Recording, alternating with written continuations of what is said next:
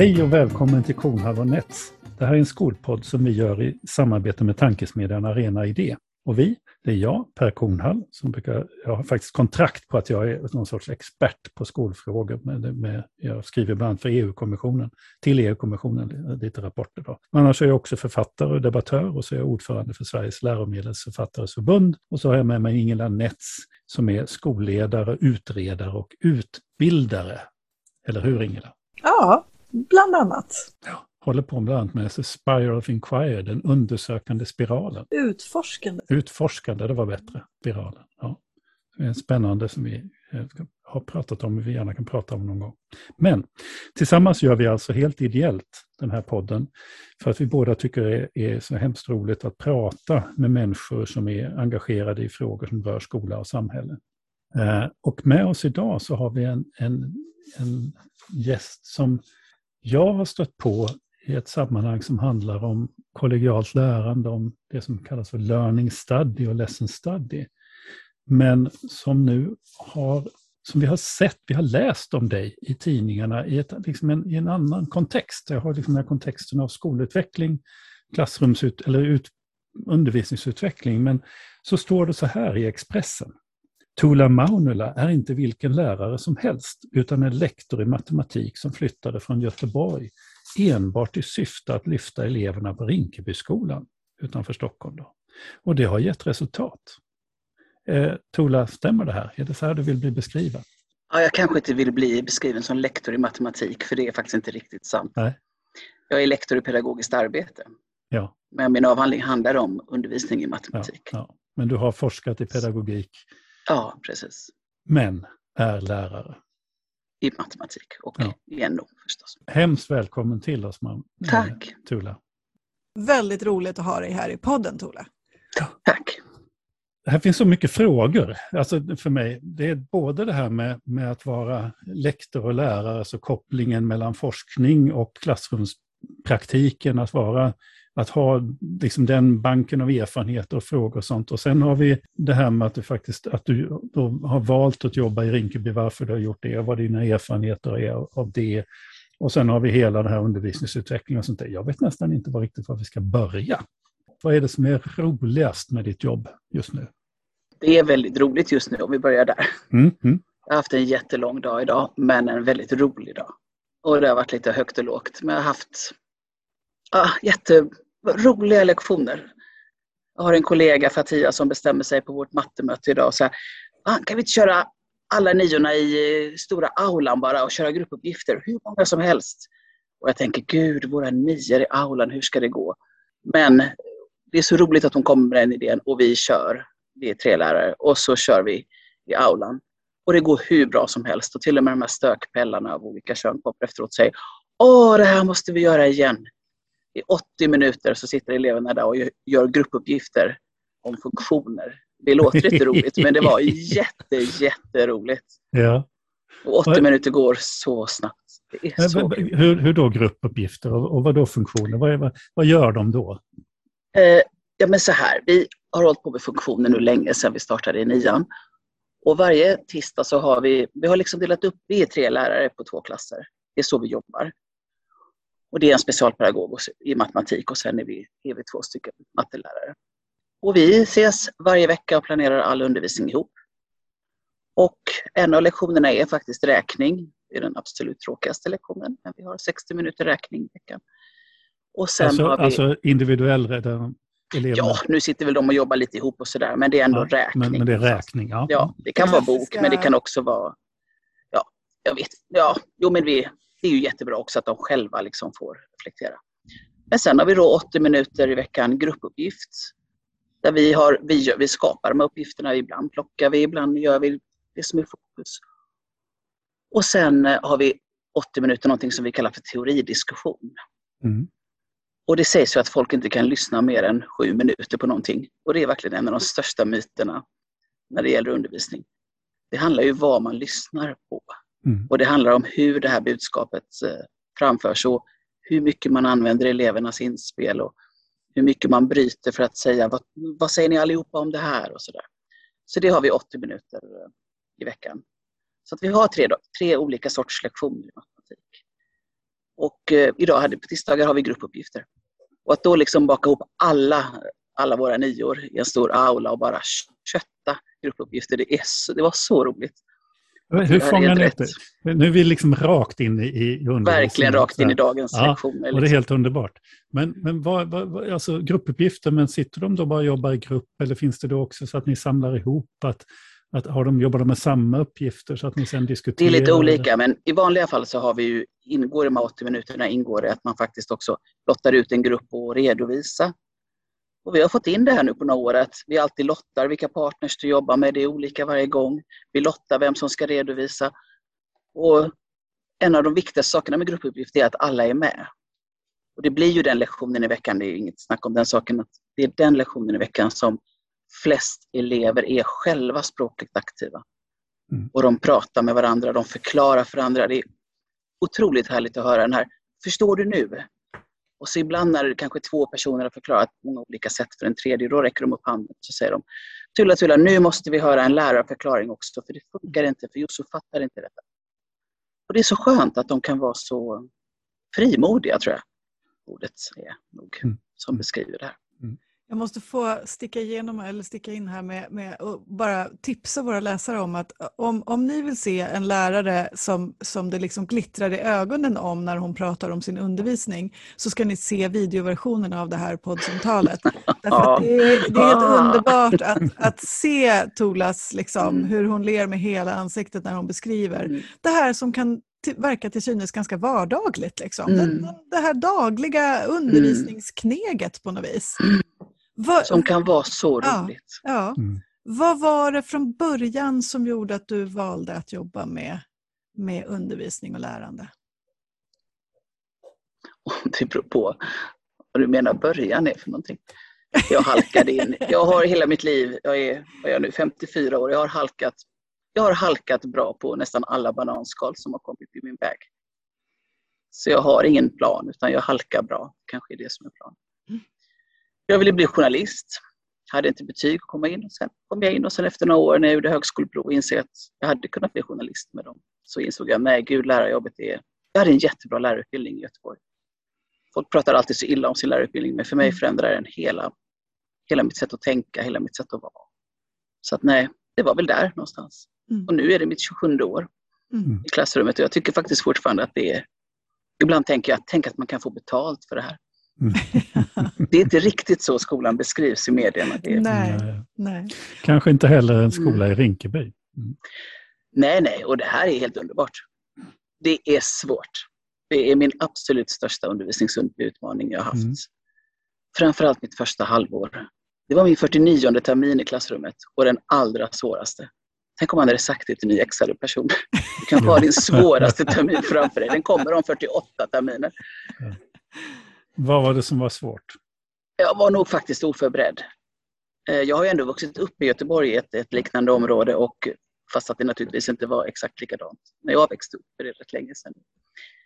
Men, och jag har jobbat även i Göteborg i olika områden, men jag, jag var nog inte förberedd på hur mycket jag tog för givet eh, som jag inte alls kunde ta för givet. Det tog mig liksom lång tid att inse.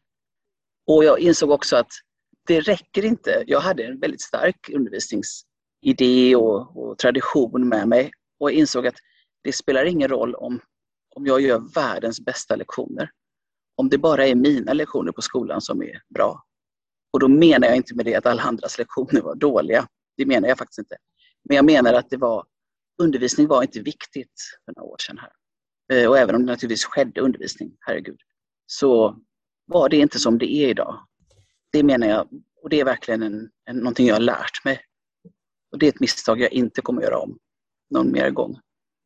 Vad, vad var ditt misstag? Alltså, Mitt misstag var att eh, alltså vara lite övermodig, tror jag. Lite sådär, och gå in och tänka att men jag, jag, har haft, jag har varit en jättebra lärare jättelänge, jag vågar säga det. och, jag, och, jag, och, jag är doktor i pedagogik dessutom. Dessutom, men det är faktiskt min undervisnings, alltså kunskapen i klassrummet som jag...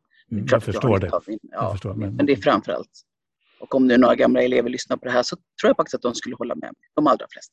Jag gillar att undervisa, jag är duktig på det jag tycker det är roligt. Men att komma med det till en skola där faktiskt undervisning inte var någonting att räkna med. Nej, det var, det var en märklig termin. Alltså det var, och jag grät, jag grät tillsammans med kollegor och det var verkligen, oh, hur ska det här gå? Och detta är alltså samma elever som jag nu beskrev alldeles nyss. Mm, om, mm. För nu går de i nian men då för två år sedan gick de i sjuan. Mm. Och men, årets sjuor som jag har är inte alls samma visa med. Mm. Vad var det som, som från början fick dig att packa väskan där i Göteborg och faktiskt Ja, men det var, liksom jag, hade, ja, jag hade blivit lektor, jag hade disputerat, jag hade varit 18 år i samma kommun i Partille. Jag hade visserligen varit på tre olika skolor, och jobbat med skolutveckling. Och, jag tror faktiskt till slut att jag... Det är svårt att växa in i en doktorsroll under åtta och ett halvt år som det tog att skriva den här avhandlingen. Det är absolut inget fel på, jag hade jättebra chefer och allting sånt där, men till slut så blir man ju också när man varit där längst liksom, och plötsligt blir doktor och plötsligt vill ha ett annat svängutrymme så är inte det så lätt att få det tror jag. Så, så jag vill verkligen inte, det var inget fel på cheferna utan kostymen blev lite för gammal och lite för liten. Mm. Så att när jag, då, jag fick en massa roliga intressanta frågor men det var först jag satt vid datorn minns jag när jag fick frågan Men vill du komma till Rinkeby då och, och, och jobba med skolutveckling? Och jag bara ja, mm. det vill jag. Vem ställde den frågan? eh, Lena Lindblad Pedersen mm. som då jobbade här på Järvaskolan, ja, Järvaområdet mm. med att eh, hon jobbade på alla skolorna här för att ja, få in lektorer i undervisning och mm. Rektorer i skolutveckling. Och hon var ju, ju före detta rektor på Hammarby sjöstad och Precis. som har jobbat också då med Learningsstad, så ni kände varandra via det. Mm. Vi kände varandra som Alltså att vi hade träffats mm. i olika sammanhang. Ja, jag menar inte att ni var bekanta, men att ni var, Nej, kände till varandra. Mm. Det gjorde vi. Mm. Men då, är det, då är, blir jag ju nyfiken när du säger att man, man liksom jobbar aktivt för att få in lektorer, det vill säga människor som har en, en väldigt liksom, dokumenterat väldigt hög kompetens i sitt ämne men också kring undervisning. Är det, är, är, är det för när du säger att undervisningen var inte viktig, är, liksom, är det här en nyckel till liksom skolframgång i områden som så, så lättvindigt beskrivs som liksom utanförskapsområden, problemområden, alla liksom begrepp som nu används. Så. Att, att det är liksom, för ofta pratar man ju om man pratar om ledarskapet och man pratar om liksom alla de här tydliga reglerna och strukturerna som måste finnas. Men är det egentligen undervisningens kvalitet som är jag tror, faktiskt att, jag tror faktiskt att de som pratar om ledarskap och saker, de tror nog också att de pratar om undervisningskvalitet. Därför mm. att de tror att ett ledarskap i klassrummet gör att undervisningens kvalitet blir bra. Jag tror att de sätter likhetstecken mellan det. Men det gör inte jag. Dock tycker jag det är klart att man måste vara ledare i klassrummet. Det var ju bland annat det som brast min första termin här. Men det var verkligen inte bara det som brast. Jag är inte säker på att jag idag är en bättre ledare än vad jag var för två år sedan eller för att jag var sämre då än för fem år sedan. Eller något sånt där. Så jag, är lite, jag kan vara lite trött på den här att undervisningsutveckling, att det handlar om ledarskap. Det, mm. det är åtminstone inte det som är det mest viktiga tror jag, i ett klassrum. Mm. Gärna komma tillbaka till, jag tänkte mm. först komma tillbaka till en annan sak och det var vad var det som ändrade skolan då? För att du kommer dit och du, du upplevde ju ändå något, när du kom dit så var, fanns det ju det där att, att undervisningen inte var viktig. Ja, det upptäckte som... inte jag direkt, alltså det tog Nej, ett litet tag ja. att upptäcka. Men, men... Vad, vad, vad, förändrade stämningen? Vad, vad, vad... För nu Lite är inte olika saker. Mm. Nej, nu är den faktiskt inte så. Jag är, vi är inte i hamn ännu, men vi har verkligen mm. en bättre undervisning idag. I de allra flesta klassrum, vågar jag påstå. Mm. mm. Utan att skämmas ett dugg. Uh, alltså det finns ju många saker. Men en av de viktigaste sakerna är nog vår förstelärargrupp. Just nu är de tio stycken och sen leder jag det som lektor. Men för två år sedan var de, då var det också mitt alltså jag kom ju hit och sen kom pandemin strax efter. Så att eh, det började faktiskt, det var egentligen kanske att det var en slump eller att det var någon, för i pandemin så kunde vi inte ha några förstelärarmöten. Så då, och det blev jag lite så frustrerad över, för jag ville verkligen att vi skulle fortsätta prata undervisning som vi hade börjat och sådär. Så då gjorde jag så här istället att jag bad mina, de sju första lärarna som var på plats, jag bad dem skriva texter till mig om vad som var viktigt i deras undervisning. Och det var, det var ungefär så uppdraget. Jag berättade inte hur långt det skulle vara eller någonting. Och alla mina förstelärare gjorde det. Och jag skrev också själv en text. Och den kortaste texten var väl lite knappt en A4 och den längsta var tre A4-sidor. Och sen tog jag de här texterna och avanonymiserade dem, tog bort allting som man kunde förstå vilket ämne eller specialpedagog och sådär. Och sen skickade jag tillbaka allting. Och sen satt vi i några månader och analyserade de här texterna, gick igenom. Alltså det här är oerhört rutinerade lärare. Många av dem har jobbat långt över 20 år. Och det var så spännande att se vad är det, som, vad är det vi kan lyfta, vad, det, vad finns det för essens i de här texterna? Och långsamt, långsamt så byggde vi fram fem stycken, en utgångspunkt för undervisning, men också fem principer för undervisning. Och vi menar inte att det är på något vis generellt eller någonting, utan det var för oss. Det här är lite grann våra ledstjärnor i det här arbetet vi ska göra framåt. Sen behövde vi massa kritiska vänner. Vi tog resten av kollegiet till hjälp. Vi tog eh, grannskolan, Hjulsta grundskola, deras första lärare till hjälp. De fick lite dispens att komma sen på sommaren, i junidagarna till oss och, och ge oss, vara kritiska vänner.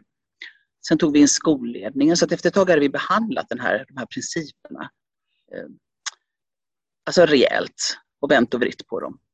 Och det var efter, då hade jag varit här ett år, alltså det var första pandemisommaren där. Och sen jobbade vi hela förra året med att uh, utveckla ett uh, analysdokument. Hur ser man att de här principerna, jag ska ta ett exempel. Mm. Till exempel har vi ett som heter Vi undervisar där eleverna är. Och det kan ju låta som nu i pandemitider att vi inte har distansundervisning, men det var faktiskt inte det, utan att vi försöker undervisa där nära deras uppfattningar, det innehållet som vi, som vi undervisar om. Och då höll vi på att diskutera hur, hur kan man se att den här principen är igång på en lektion? Så då har vi haft massa public lessons, alltså att vi har bjudit in, det vet du Per och det vet du kanske också Ingela, att vi, man, liksom, man låter eleverna vara kvar och så studerar alla, alla kollegor den här lektionen. Och så, där. så vi har haft otroligt mycket undervisning. Jag tror att jag har ändå, tillsammans naturligtvis med min skolledning, slängt upp undervisning på bordet. Mm. Någonting som var väldigt, jag ska nästan säga undanskymt innan, har nu blivit det vi pratar om. Mm. Så då jobbade vi hela förra året med ett analysdokument som nu är det dokument som skolledningen går ut och gör klassrumsbesök utifrån. De har gjort en digital version mm. Mm. Och, de, och det är ett löne, alltså lönekriterieunderlag. Och nu håller vi på i karriärlärargruppen att filma. Jag hade precis innan jag kom hit en diskussion med en av mina kollegor som sa att de här 15 minuterna de gick inte så bra, det här måste vi kolla på imorgon. Så nu håller vi på och filmar vår egen undervisning eller kollegor tillsammans. Både lyckade och misslyckade försök att få de här principerna i, i rullning. Mm. Så det är det, är det teoretiska arbetet som har, som har skett. Och nu är vi i någon sorts praktisk fas. Men i allt det här så, så jag pratar undervisning varje dag. Mm. Det är inte bara jag som pratar undervisning. Alla pratar undervisning varje dag. Vilka, det är vilka, så roligt. Jag förstår. Och, och, det tickar ju så många boxar för mig det här, det som du beskriver. Uh, och som jag hoppas vi hinner prata om, om, några av dem i alla fall. Men vilka var de mm. fem principerna? Som ni... Då tar jag dem. Ja. Ni, ja, ja. Okay.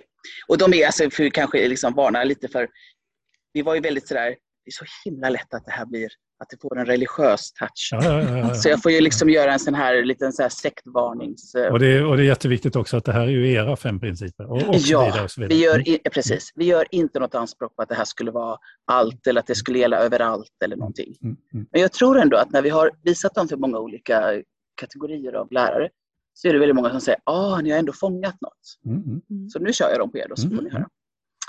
Eh, först är det utgångspunkten och den hade vi enorma diskussioner om. Och den låter så självklar när man säger den, men förstå att den är frukten av eh, många, många hetsiga diskussioner. Mm. Och den lyder så enkelt som att vi spelar på samma planhalva som eleverna. Mm. Mm. Och det betyder, sen har vi under varje sån princip så har vi vad menar vi med detta och där har vi sådana saker som att vi vill att eleverna ska fatta att vi vill dem väl, att vi vill att det ska gå bra mm. för dem. Mm. Och att vi vill att det ska gå bra för alla elever. Mm. Men det är också så att vi är inte deras vänner eller deras föräldrar. Vi har en professionell relation till dem, även om den är väldigt, väldigt nära ibland. Mm. Så det är den. Vi pratade otroligt mycket om den. Mm. Sen är det en som nu känns... Det är en grund, får, jag, får jag bara stanna ja, För att det är ju ändå en grundläggande etiskt förhållningssätt, mm. menar jag. Mm. Eller hur? Eh, jag vet, men egentligen kommer vi från ett annat håll. Men jag, men, jag menar inte att det är fel, utan jag menar det som, som, som, som verkligen eh, eh, alltså ett, ett gott betyg åt det. Att man sätter ett ord på den här grundläggande förhållningssättet som man måste ja. ha för att kunna mm. skapa mm. undervisning. Exakt. Ja. Och som också skiljer det från att vi är deras familj. Just det. För det är ofta så man, eller så här pratade man i alla fall, man pratade oerhört mycket relationer på Rinkeby skola. Mm. Mm. Och då kommer jag är lite fyrkantig och säger, nej men vänta lite, Mm. vi ska inte ta hem eleverna och vi ska inte... Någonstans är vi deras lärare, det är en unik roll. Mm. Och den måste vi vara bäst på. Men vi är inte deras föräldrar, vi är inte deras socialsekreterare, vi är inte deras, vad det nu kan vara. Så det är väl en sak, ett sätt att liksom snäva åt lite den där relationen. Sen den första principen, sen har vi då fem principer. Och den första är, eh, som idag låter helt sjuk att det bara är två, ja, det är egentligen bara ett och ett halvt år sedan vi ens formulerade den. Och det är att lektionen är helig. Mm. Och det var den inte. Fatta hur mycket, vi blev, fatta hur mycket Ja, ja, jag ja. blev avbruten här min första. Mm. Alla yrkesgrupper hade tillträde till eleverna före mig Okej. som lärare. Okej. Alltså en lektion kunde utan vidare avbrytas 16 gånger. Varav hälften var av mina kollegor i andra yrkeskategorier eller mina lärarkollegor. Sen var det den andra hälften av elever som tyckte att de skulle hämta det och det. Alltså, hej! Hur får man en kontinuitet i en lektion som blir avbruten så många gånger? Och bara det att man låter också helt konstigt när man tittar på de sakerna som står under att man ska komma i tid, att läraren kommer i tid till lektionen. Men det behövde sägas. Mm. Också naturligtvis att eleverna kommer i tid. Mm. Och också att vi faktiskt, och det här vet jag, att vi faktiskt ber elever lämna lokalen som stör. Att det som sker inne i klassrummet är viktigare än det som sker i korridorerna under lektionstid. Mm. Och det var också en stor fight om det här med hur vi ska inte kasta ut elever och sådär. Men nu har vi den här situationen att ber man en elev lämna så blir de så här, nej! Okej, sätt dig på utsidan, finns på bänkar utanför klassen. Sätt dig där i fem minuter. Jag öppnar när det har gått fem minuter. Att man vill, eleverna vill vara inne i klassrummet. Därför att de allra flesta elever vill lära sig. Jag har nästan aldrig träffat någon elev som inte egentligen vill lära sig. Liksom. Mm. Så att det här är också, lektionen är helig. Ja, ni hör, jag kan prata om det här hur mycket som Mm. helst. Ja, det får du. Ja, det är jättefantastiskt egentligen. Mm. Eh, Okej, nummer två då. Eh, vi undervisar där eleverna är. Det var den som jag gav exempel på. Och den där är svår för jättemånga lärare. Att faktiskt på allvar vara nära elevernas uppfattningar. Inte, deras, inte nära deras fritidsintressen eller sådana saker, utan deras uppfattningar om vad det nu ja, funktioner idag som vi hade. Eller vad det nu kan vara. Eh, konspirationsteorier som, som de håller på med i svenskan. Mm. Alltså att gå in, att använda elevernas uppfattningar i undervisningen. Det här har ju otroligt mycket, jag personligen har ju med mig det från Learning Study. Det vet ju du Per, som, Mm, som alltså man tittar, tar ju reda på hur de ser på det och sådär. Det är ju rätt mycket variationsteori bakom det också. Så den är, den är jobbig men, men En- intressant. En följdfråga där, för ett, ett som jag kan se ibland, en anledning till varför man inte är där eleverna är, är därför att man menar att det står i kursplanen att man ska vara någon annanstans. Har ni haft den typen av... Ja, vi har haft jättemycket de diskussionerna. Och trean heter ju mycket riktigt eh, innehållet i lektionen är kraftfullt och har mening för eleverna. Mm. Så det är klart att det måste kombineras med, det är klart att vi som, som undervisar alltid har ett innehåll vi undervisar om, vilken nivå vi än undervisar om på. Och det är klart att, att jag behöver veta, nu är det mitt eh, variationsteori-lingo, men det är klart att jag behöver ha koll på de kritiska aspekterna för ett innehåll. Mm. Eh, Och även om inte jag pratar det lingot här så är det ändå så, det är samma innebörd, att det är klart att jag måste veta vad som är svårt för eleverna. Mm. Och jag måste som, som lärare aktivt lyssna, men sen ändå veta det är hit vi är på väg. Jag måste för varje lektion veta syftet. Vad är det de här ungarna ska lära sig? Men det finns rätt många lärare tror jag som undervisar utan att veta. Mm. vad poängen Jag, var. jag tänker just på det Mm. att de som de känner sig tvingade att leda en undervisning där eleverna inte, alltså man, man börjar, man säger att man, man gör det formella uppfyllandet av kursplanen, men man bör, alltså så att man missar att eleverna inte förstår vad man pratar om nästan, om du förstår vad jag menar. Alltså, Jag förstår vad du menar, men det är ju inte undervisning vad värd namnet. nej, nej, nej, nej, nej det, håller jag, det håller jag helt med dig om. Mm. Sen är det inte lätt. Alltså det, låter, det är ju lätt att prata om det, men det är inte lätt att göra. Mm. För det är också så att elever är olika. Och det är inte heller så att jag vill bara få med mig någon sorts mellanklick. Så att det sitter elever och är uttråkade och elever som inte förstår vad de... Här finns massa saker som också handlar om organisation och undervisning. Mm. Och vi måste acceptera att elever är olika. Vi måste använda att de är olika. Där är ju gruppuppgift, som jag gav förut exempel, Att också eleverna själva får förklara saker för varandra. Det är ju då plötsligt en tillgång att de är olika. Mm. Och sen om vi har en teoridiskussion om någonting så att man bryter lektionen och säger nu vill jag ha allas uppfattningar om, om precis det här. Och då kan jag fylla tavlan. Jag har en jättestor tavla här bakom som jag kan fylla med olika uppfattningar. Mm. Och att man där faktiskt säger okej, okay, nu har vi 17 svar på den här frågan. Skicka hem några och argumentera för din sak. Då blir inte det så intressant, alltså, ja den är duktig, den är inte så duktig. Det blir inte det, utan det blir vårt gemensamma. Mm. Och det kan också vara så här, ja men nu fattar inte hon, hjälp mig, nu har jag försökt förklara på tre olika sätt. Hjälp till! Och elever får förklara. Så det finns ju tusen sådana bra knep som man kan använda som lärare. Men för att kunna använda dem så måste man först fatta att det är det man ska göra. Och att man inte kan komma undan med att sitta och säga att nej, det står i Skolverkets styrdokument. Alltså, det är inte undervisning. Nej.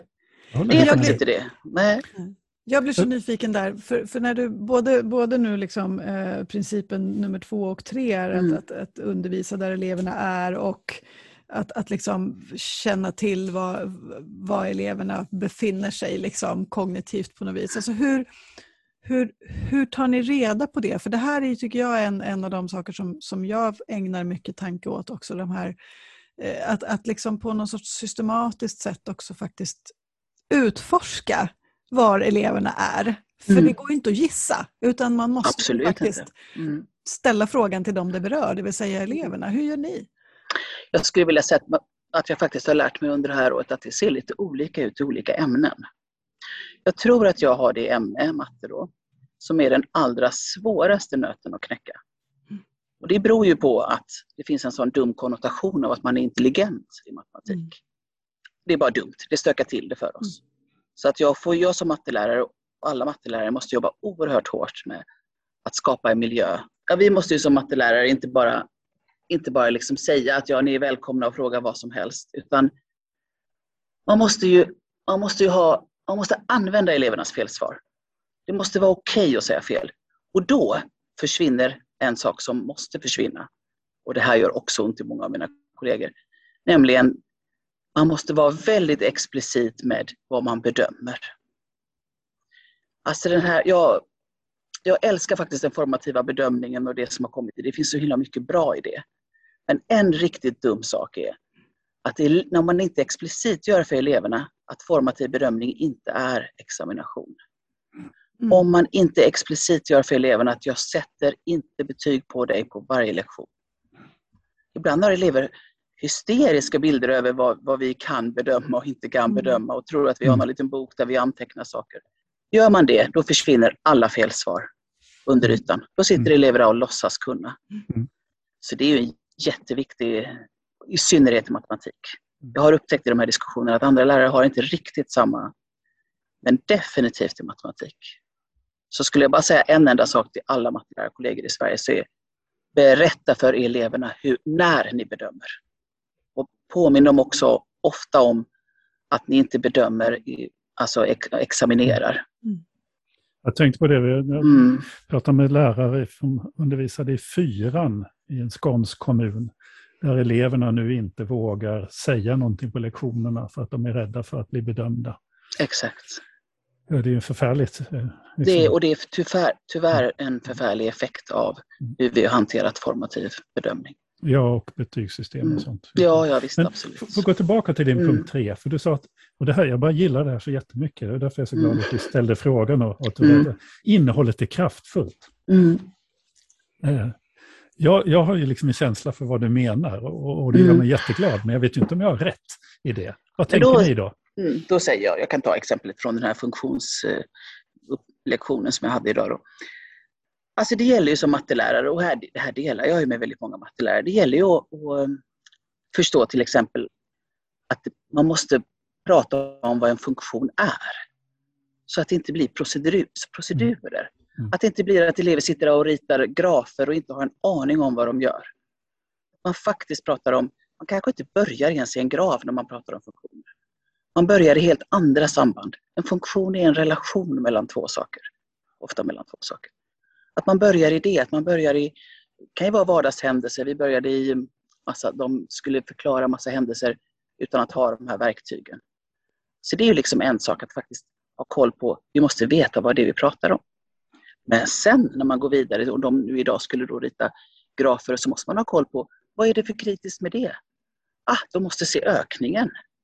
Men de måste också se figur 0 eller M-värdet som om man pratar mer matematiska. Att jag helt enkelt som lärare måste ha koll på varje lektion. Vad är det som är svårt med det här? Vad är det som är lurigt? Och jag kan inte, jag har nu efter 27 år haft har rätt bra koll på väldigt många innehåll. Men fortfarande är det så att om jag lyssnar tillräckligt noga så hör jag nya kritiska aspekter varje vecka. Inte varje lektion, varje vecka. Så att nya, mina nya kollegor, jag säger lyssna in hur eleverna uppfattar det. Förstå och använd felsvaren. Mm.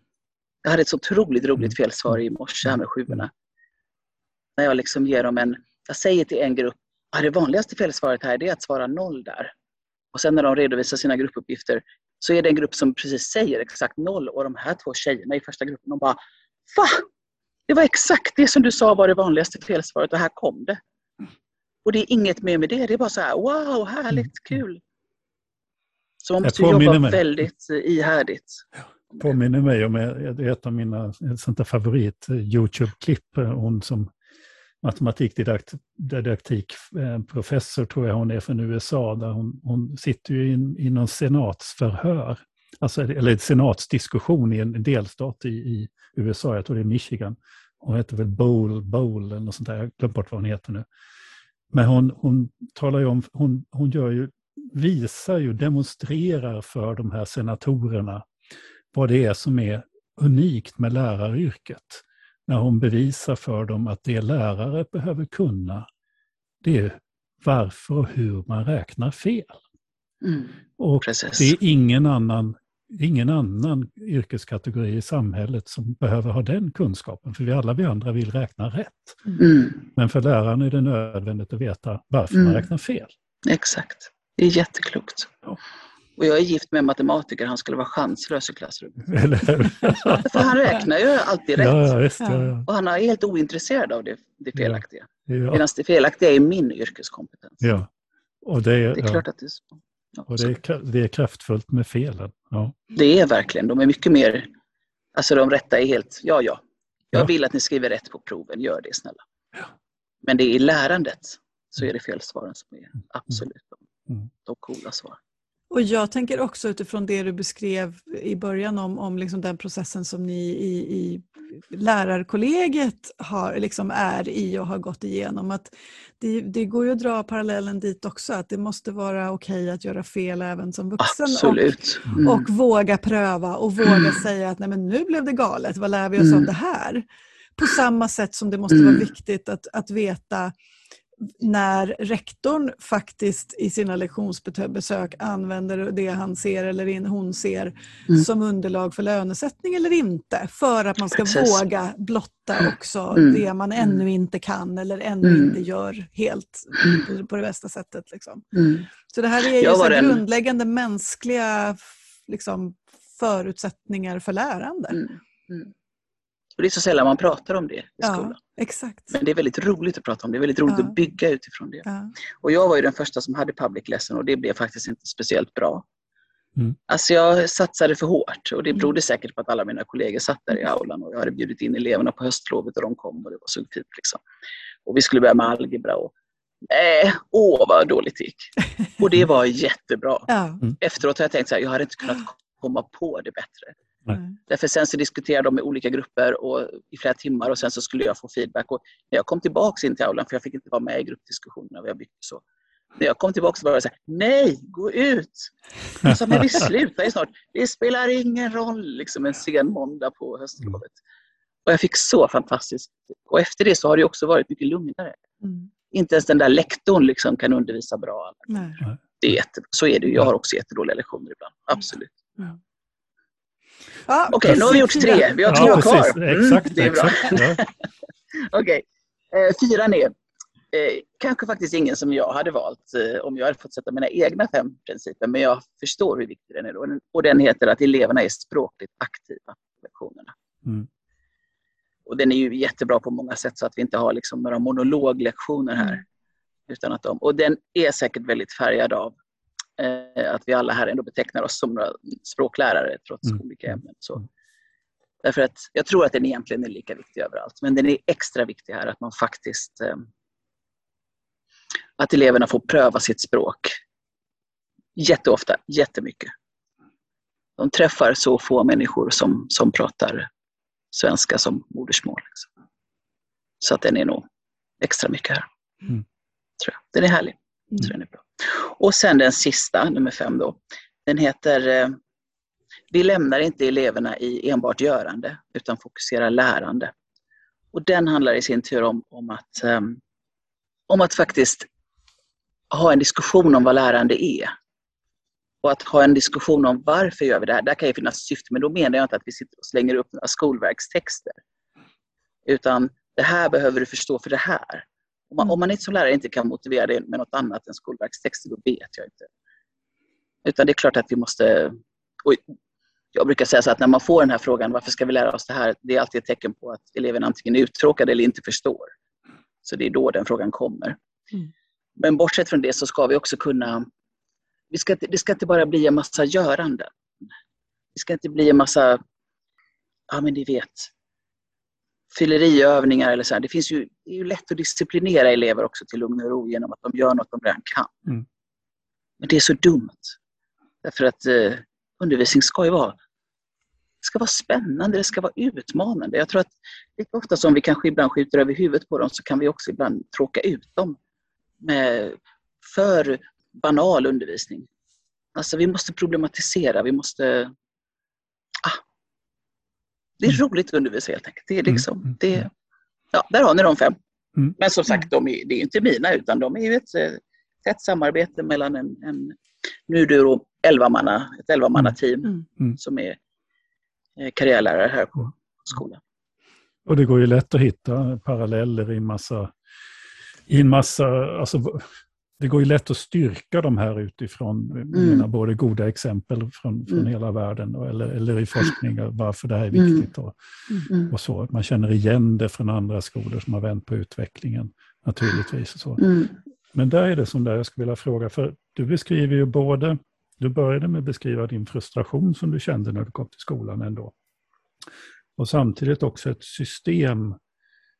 För sen drar du igång, antar jag, utifrån din erfarenhet och dina kunskaper så har du då tankar om hur man kan förändra. Men, men vad ska man säga, vad är relationen här mellan systemet eh, och dina tårar, eller era tårar, för det var gemensamma tårar. Mm. det ena utan det andra och, och så vidare. Hur mycket är passion och hur mycket är, är kunskap? Och, vad är relationen mellan, mellan de här? Och den är jättes, jättesvårt för mig att svara på när jag fortfarande är i någon sorts sån här förändrings... Kanske jag kan svara på några år, jag vet Mm, inte. mm. Sådär. Men däremot tror jag nog att det är mer sammanflätat än lättare att ta isär. För det, jag, menar, Mm. jag tror att varje lärare egentligen vill ha bra undervisning. Och varje lärare vill att eleverna ska lära sig. Jag brukar säga att det är varje lärares våta dröm och det är nog fortfarande det. Att vi vill att eleverna ska lyckas. Och det är helt enkelt roligare att jobba på en skola där åtminstone tre fjärdedelar får gymnasiebehörighet än Mm. att mindre än hälften gör det. Mm. Så det finns ju en väldigt stark motor hos många av mina kollegor. Alltså det var inte svårt att övertyga dem om att vi måste, det här, så här kan det inte vara. Mm. Så den passionen tror jag jättemånga känner. Mm. Och, och här också, om vi ska vara helt seriösa, så när jag jobbade i ett annat område för länge sedan så hade jag elever som misslyckades och då, då började de jobba i farsans firma efteråt. Det är inte riktigt den firman de börjar jobba i här. Nej. Så att här blir det ännu vik- viktigare Mm. att faktiskt se till att eleverna får gymnasiebehörighet. Mm. Så att det är ju ett sånt... Mm. Jag kommer att tänka på att vi träffade eh, kommunalråden i Södertälje eh, alldeles nyligen i podden, eh, Boel Goder och Elof Hansjons. Och Boel citerade någonting som Elof som är ordförande i utbildningsnämnden också har sagt om skolorna i Södertälje. Som, som jag tycker liksom slår an någonting eh, i, i det du skri- beskriver just nu från den kontext där du befinner dig. Det vill säga att om vi, liksom, om vi har ambitionen och målsättningen att stänga dörrarna till den liksom lätta vägen för barn som växer upp i utanförskapsområden med få vuxna förebilder som kanske ja, men som har valt vägar som bär tok helt enkelt, så måste den alternativa dörren, det vill säga skolan och det som skolan erbjuder, vara så vackert att man vill välja det istället. Mm.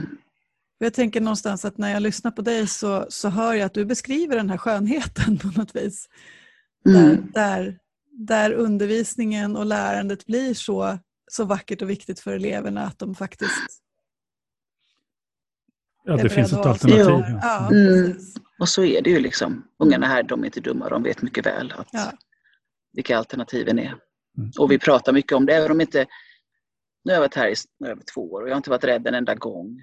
Alltså jag kan ibland, jag kan ibland bli trött på den här mediala bilden över... Mm. Jag är inte rädd, men det kan hända att natten här är värre än dagen. Det är säkert så. Men det är, inte, det är ingen som slåss i korridorerna. Det är inte så att mina elever bär vapen. Det är inte så att jag blir antastad på vägen till tunnelbanan. Ingenting sånt. Många av mina grannar på Kungsholmen undrar, Åh, hur vågar du åka dit? Liksom. Det är en sån jättekonstig bild. Mm. Jag har helt fantastiska, jag har jättefantastiska elever. Och det som möjligen märker ut dem från mina tidigare elever, det är att de inte har haft något, nästan någonting gratis.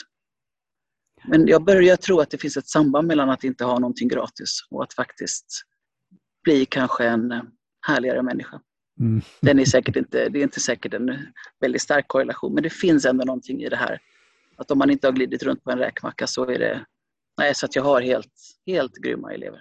Och jag vill att de här, de mina nio som jag har haft nu i två år, det är inte lätt för dem och vi kämpar och de kämpar och sådär. Men jag vill att de ska bli makthavare i Sverige. Av just det här skälet. Jag vill ha makthavare som, som fattar att inte alla har eget rum som fattar att inte alla kanske har en fast sängplats i sitt hem. Mm. Det är den sortens makthavare jag vill också ha i samhället. Så det är klart att jag drivs av någon sorts... Jag är från ett sånt här område, jag är från Lövgärdet i Göteborg, där de satte upp de här vägspärrarna. Så det är klart att det finns någon förortsbrutta i mig som som är ilska. Som vill ge igen? Ja, lite kanske. Mm. Ja, men det finns ju ett sånt lite liksom Eller kanske också som är viktigt. Mm, jag hade inte varit någonting utan, utan en del av mina lärare. Det kanske handlar om det, liksom, att jag inser att det, jag hade inte varit någonting i ett, utbildnings, i ett land där inte utbildning, alltså studiemedel, sådana saker. Mm. Nu är jag född på 60-talet så jag undrar liksom hur den här klassresan är möjlig idag. Mm. Det är jag inte riktigt ensam om att undra. Liksom. Det är jätteintressant för, för vi, nu gör vi ju kopplingar till andra samtal i podden hela tiden. Mm. Vi har mm. också träffat Dilsa Demibag Sten som startade mm. Berättarministeriet bland annat som, som uttryckte i princip exakt ordagrant mm. vad du också beskriver mm. nu. Som också har en erfarenhet av att komma som flykting i, i, mm. som sexåring till Sverige och som säger att jag hade inte varit där jag är idag om jag inte mm. hade haft de här alternativa vuxna omkring mig, det vill säga i skolan eh, ja, framförallt. Som, som gav mig liksom andra vägar, mm. fler vägar och möjligheter att vara. Ja, och hon sa ju också precis det som du också sa, nämligen att hon tror inte att hon hade gjort den här resan om hon hade kommit idag. Nej, Därför och den är inte så hon, kul. Hon kom till en, ett mm. skolsystem som, som hon menar var, där hon var välkommen. Mm. Eh, och att hon upplever att situationen har förändrats i samhället på ett ganska kraftfullt sätt. Mm. Och sen är jag naturligtvis, idag betraktas inte jag som invandrare. Men jag är inte Nej. född här. Nej, och jag har varit finne ända tills mm. jag började på gymnasiet, eller jag slutade på mm. gymnasiet. Mm. Mm. Så jag vet hur det var på 70-talet.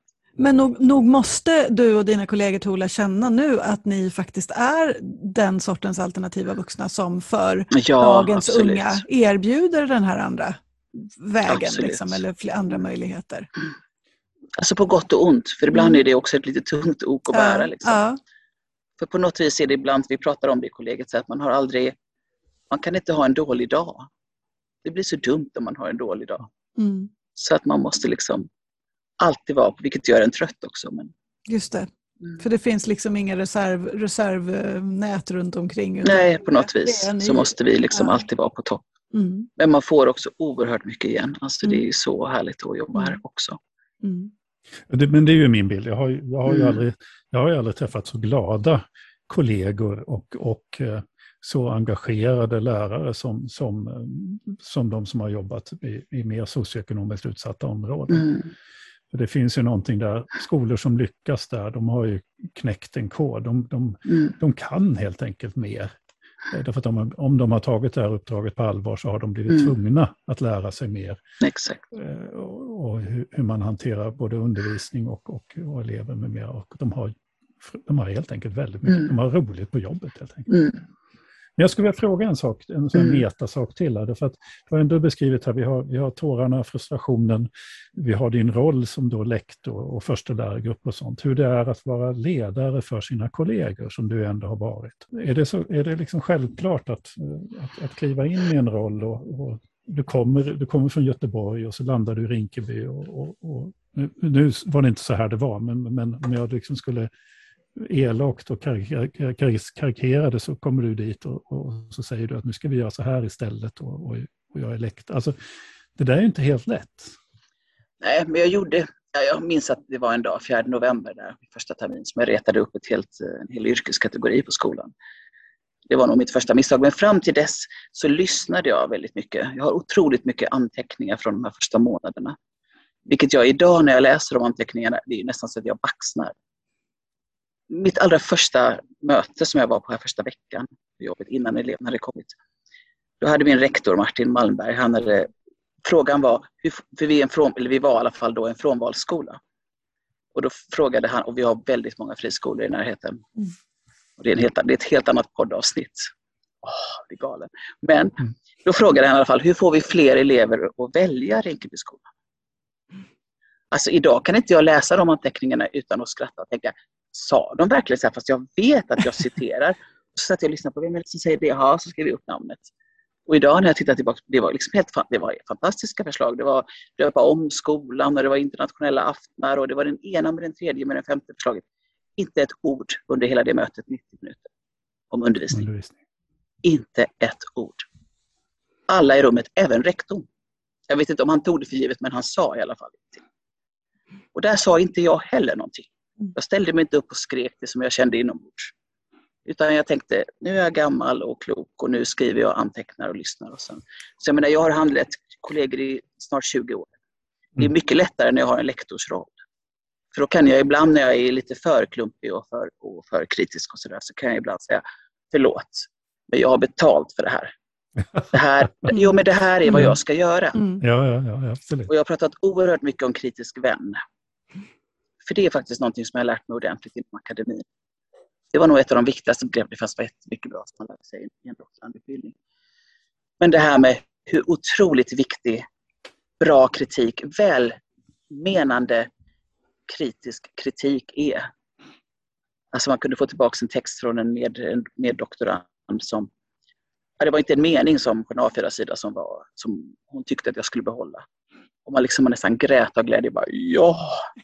Ja, man insåg när jag har gjort några timmars arbete till så kommer det bli en fantastisk text. ja, ja. Och det tror jag, det är inte alls lätt i skolans värld. Den Nej. kulturen bär vi ju inte. Men jag har den med mig och vet, ibland får jag då säga förlåt, men jag har betalt för att säga det. Så, så det är mycket lättare med formell, alltså jag har ju handlat kollegor i Learning Studies sedan 2003. Nu har jag den rollen. Det ingår i mitt uppdrag. Mm. Så att, folk vill. Vad Mm, krävs ja, nej, men det, var, det är spännande att du säger att rollen, Mm. rollen Mm. i sig har... Den underlättar. Mm, mm. Ja, spännande. Vad krävs det av en, en, en rektor och en skolledare att ha... Att, för jag tänker mig att, att en del av det som du ser och, och konstaterar och liksom pekar på också påverkar hur skolan är organiserad, Mm. hur, hur liksom, vad, vad man har, alltså apropå det här att ingen pratade om undervisningen på det här mötet.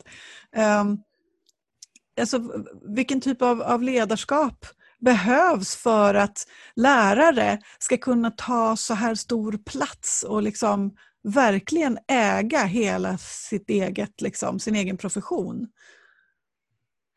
Det var flera frågor där, men jag vill, Jag gärna vet. prata, jag vill jättegärna prata lite om skolledningen, för den är så viktig. Ja.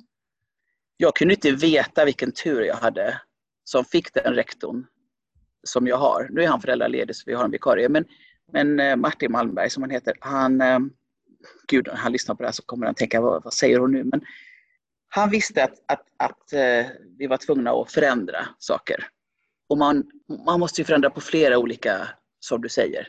Det handlar också om skolans organisation, vad vi pratar om när vi pratar, vilka möten vi har, allting. Mentorskapet, hur ser det ut? Allting. Men jag tror nog att han också har lärt sig saker under den här resans gång. Eh, och han och jag hade rätt mycket, inte bråk ska jag verkligen inte säga, men mycket argumentation i början. Och han har nog ångrat en och två gånger i alla fall att han, att han sa ja den här gången när Lena propsade på att nu ska vi ha lektorer här ute. Men jag tror att han idag är glad. Han borde vara glad idag. Alltså för det, eh, efter ett och ett halvt år så höll han ett avslutningstal på jul, eh, jullunchen för lärarna innan jullovet. Och då satt jag bara och var helt så här varm inombords.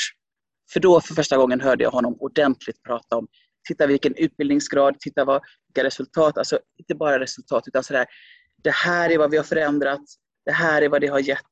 Och då för första gången förstod jag att han förstod sådär ordentligt. Så att man måste absolut ha med sig en skolledning. Som, och de inte fattade från början så åtminstone är beredda att vara med på den här resan. Så skulle jag säga. Sen ska jag säga något som jag nästan har glömt att vi har, men det är också så att vi har under den här tiden, eller delar av tiden i alla fall, haft SBS, alltså Samverkan för bästa skola. Så att det finns också fler personer som är, som är inblandade i detta. Men där har det också varit väldigt tydligt att det är undervisningens kvalitet vi måste ändra. Men också skolans organisation. Bara ett sånt här intressant faktum att när jag började här så hade vi 120 minuter arbetslagstid i veckan där vi satt och pratade. Idag har vi noll. Mm. Men vi har, jag har minst lika mycket mötestid mm. idag, mm. fast i andra konstellationer. Och vi pratar väldigt lite elever. Det mm. finns tillfällen i elevhälsan förstås, liksom elevhälsorna, men de är en gång i månaden. Mm. Så att man förändrar också andra saker när man förändrar detta. Liksom. Mm. Och då kan man inte ha en skolledning som motarbetar. Alltså det går inte. På något vis måste man vara lite på väg åt samma håll. Jag, jag kommer ihåg ett sånt där citat som fastnade för mig, i huvudet för mig i den här Nossebroskolan som ju gjorde en resa för, för länge sedan. Och de, var ju, de var ju väldigt omedvetna om vad de gjorde, men de gjorde mm. en verklig resa. Mm. Men de sa det att när vi fokuserade på kunskapen och fokuserade på undervisningen så fick vi likvärdigheten på köpet. Mm. Jag förstår faktiskt precis vad de menar. Ja, mm. alltså när, när mm. lektionerna fungerade, mm. då helt plötsligt så hade man börjat visa respekt för alla elever i klassrummet. Det är inte, och så vidare. och så vidare. Det fanns så många dimensioner i det. Jag tycker det är fascinerande. Ja, och nu handleder jag, nu har det ju gått relativt väl det här, så då har jag fått fler uppdrag och sådär. Så nu handleder jag en grannskola här. Och där är vi fortfarande, nu får jag liksom backa i tiden. Det är inte riktigt samma, det är inte riktigt samma, man får göra en analys av varje skola trots att de ligger nära varandra. Men där är fortfarande det här mantrat, lugn och ro först, undervisning sen. Mm. Det har de inte en aning om att jag ska tipsa dem om den här podden, men de har ingen aning om att jag verkligen vill förändra den. Precis, att det är tvärtom. Det är tvärtom. Det är mm. precis tvärtom. Mm. Bra undervisning först, då behöver vi inte jobba så mycket med lugn. Mm. För elever vill lära sig. Det är även mm. deras våta dröm. Mm. jag tycker jag vi ska sluta. Ja, jag också. Jag kände verkligen att det var perfekta avslutning. Ja, och tiden är ute, så att, ja, det är ja. perfekt. Ja, men det är verkligen så. Ja, det, Tula, eh, tusen, tusen tack. Det var mycket, mycket roligare och lättare, men jag fick prata hela tiden. Ja. Ja, men jag måste också få säga det. Alltså, jag, jag, vi har inte mötts tidigare och jag kände inte så väl till liksom, det arbete du har gjort tidigare. Men, men, men jag hamnade under en stund här i samtalet så kände jag hur jag liksom var tillbaka i, i, i ett, ar, ett arbetsrum, i ett kollegium. Mm. Och, och, och, och, liksom kände hur, hur jag bara blev så här varm och lycklig i hela kroppen över mm. att så här, wow, nu pratar vi om det som är viktigt på mm. riktigt. Mm. Så det, ja, det var jätte, jätte, jätteroligt att få prata med dig. Verkligen. Och vi har ju inte haft någon, eh, någon eh, distans, ja, två veckor har vi haft distansundervisning mm. totalt. Mm. Jag är så glad för det. Mm. För det är ju det är att jobba på sånt här ställe, det är dynamiskt, det händer mm. saker, det är ju något helt annat mm. än att sitta så här. Ja. Det här går an ibland. Men... vi kan den här gången, definitivt. Mm. Absolut. Ja, det var väldigt, väldigt roligt. Jättekul. Vi lär ses i fler sammanhang. Ja, det gör vi. Det gör Eller hur Per? Vi som har ja. setts under 15 års tid. Ja. ja, tusen tack. Kul att träffa er. Ja, detsamma. Tack. Ha det gott. Hej. Hej. Hej. Ja, alltså, vet du, jag vill bara säga en sak. Jag vill säga att det här avsnittet av Kornhall och Nets, det borde vara obligatoriskt på lärarutbildningen. Yes. För att den lärare som, som oberörd lämnar ett sånt här, eh, att, att liksom ha lyssnat på, på eh, Tola, tror jag inte finns. Utan det här är, liksom, det här är verkligen så här kärnan i varför det är så fantastiskt att vara lärare. Mm. Och också en massa lager av av kunskap och, och, systematik och tankar kring vad undervisning är och fokus och ja. vad man ska ha fokus på. Ja. Man kanske skulle ha det som någon sorts kriterium, om, om man blir oberörd, ja, då får man inte fortsätta på lärarutbildningen. och på samma sätt så måste man ha som kriterium då att ni som nu tyckte att wow, de här fem principerna var ju alldeles fantastiska, de tar vi. Ja. Nej, nej, nej. Här krävs det liksom ett, ett, ett gediget arbete bland dem det berör att komma fram till. Ja. Sen kanske man landar i samma saker, men, men alltså, det, det, det går inte att liksom underskatta vikten av det här kollegiala lärandet som sker i processen när man utvecklar undervisningen. Nej, och, och jag tänkte på det, för, för de här orden som hon då pratar om, planhalva, mm. kraftfullt och så vidare, mm. det, det betydde någonting eh, för ja. dem som inte ja. bara går att översätta i ett annat sammanhang. Nej. Att, eh, jag håller helt Verkligen. med. Vi ska, vi ska också tipsa lyssnare och sånt att, att, att Tula har ju bland annat gett ut en bok eh, tillsammans med några kollegor om just learning study, den här mm. utvecklingen som heter Learning study, undervisning gör skillnad. Det är tydligen slut på förlaget förstod jag, och det är ett problem. Men man kan försöka söka den antikvariskt eller, eller hitta Exakt. den på något sätt. Mm. Men, men det är faktiskt väldigt spännande och intressant. Mm. Och här tycker jag också är spännande för mig som har träffat den mest i de sammanhangen innan.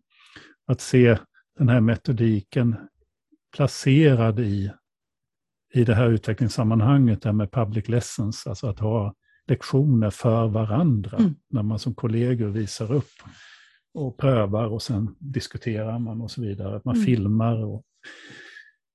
Det är ett otroligt kraftfullt redskap mm. om man kan göra det i, ett, liksom i, en, i en, trygg miljö.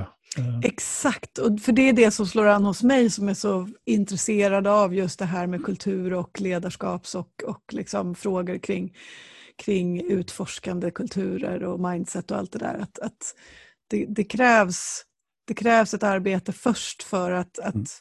ha den där trygga kulturen men det, mm. det finns en enorm kraft i det man då kan göra.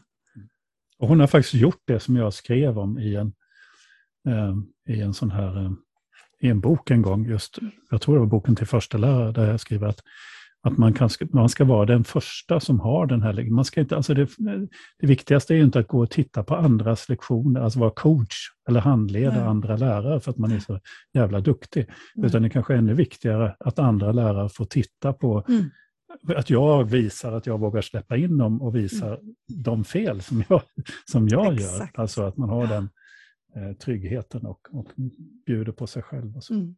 Men det här var jätte, jätteroligt. Verkligen.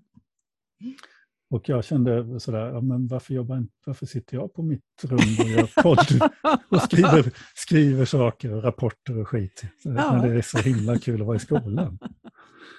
Ja, ja så kan det vara. Hemskt men det är sant. Ja. Mm. Du har just lyssnat på ett avsnitt av Kornhall och Nets, en skolpodd i samarbete med tankesmedjan Arena Idé. Och vi som gör den här podden heter Per Kornhall och Ingela Nets. Och som du vet vid det här laget så intervjuar vi i varje avsnitt en eller flera personer som vi tycker är roligt att få prata med därför att de har kunskaper, en position eller ett arbete som är intressant för oss i svensk skola. Hör jättegärna av dig till oss om du har en önskegäst eller ett förslag på vem vi ska träffa. Du hittar alla våra kontaktuppgifter där du hittar podden. Och du vet också vid det här laget att det går att se oss. Och just det här avsnittet måste vi nog rekommendera att man faktiskt använder sig av videoversionen. För det är så härligt att se, eh, se hur en lärare eh, brinner för och är engagerad för sitt uppdrag och njuter av att få gå till jobbet sin 49 termin i skolan. Då finns videopodden där på Youtube och via Arena Idés hemsida. Så, med det säger vi tack för idag så hörs vi snart igen. Tack för idag. Ha det bra, hej då! Hej då!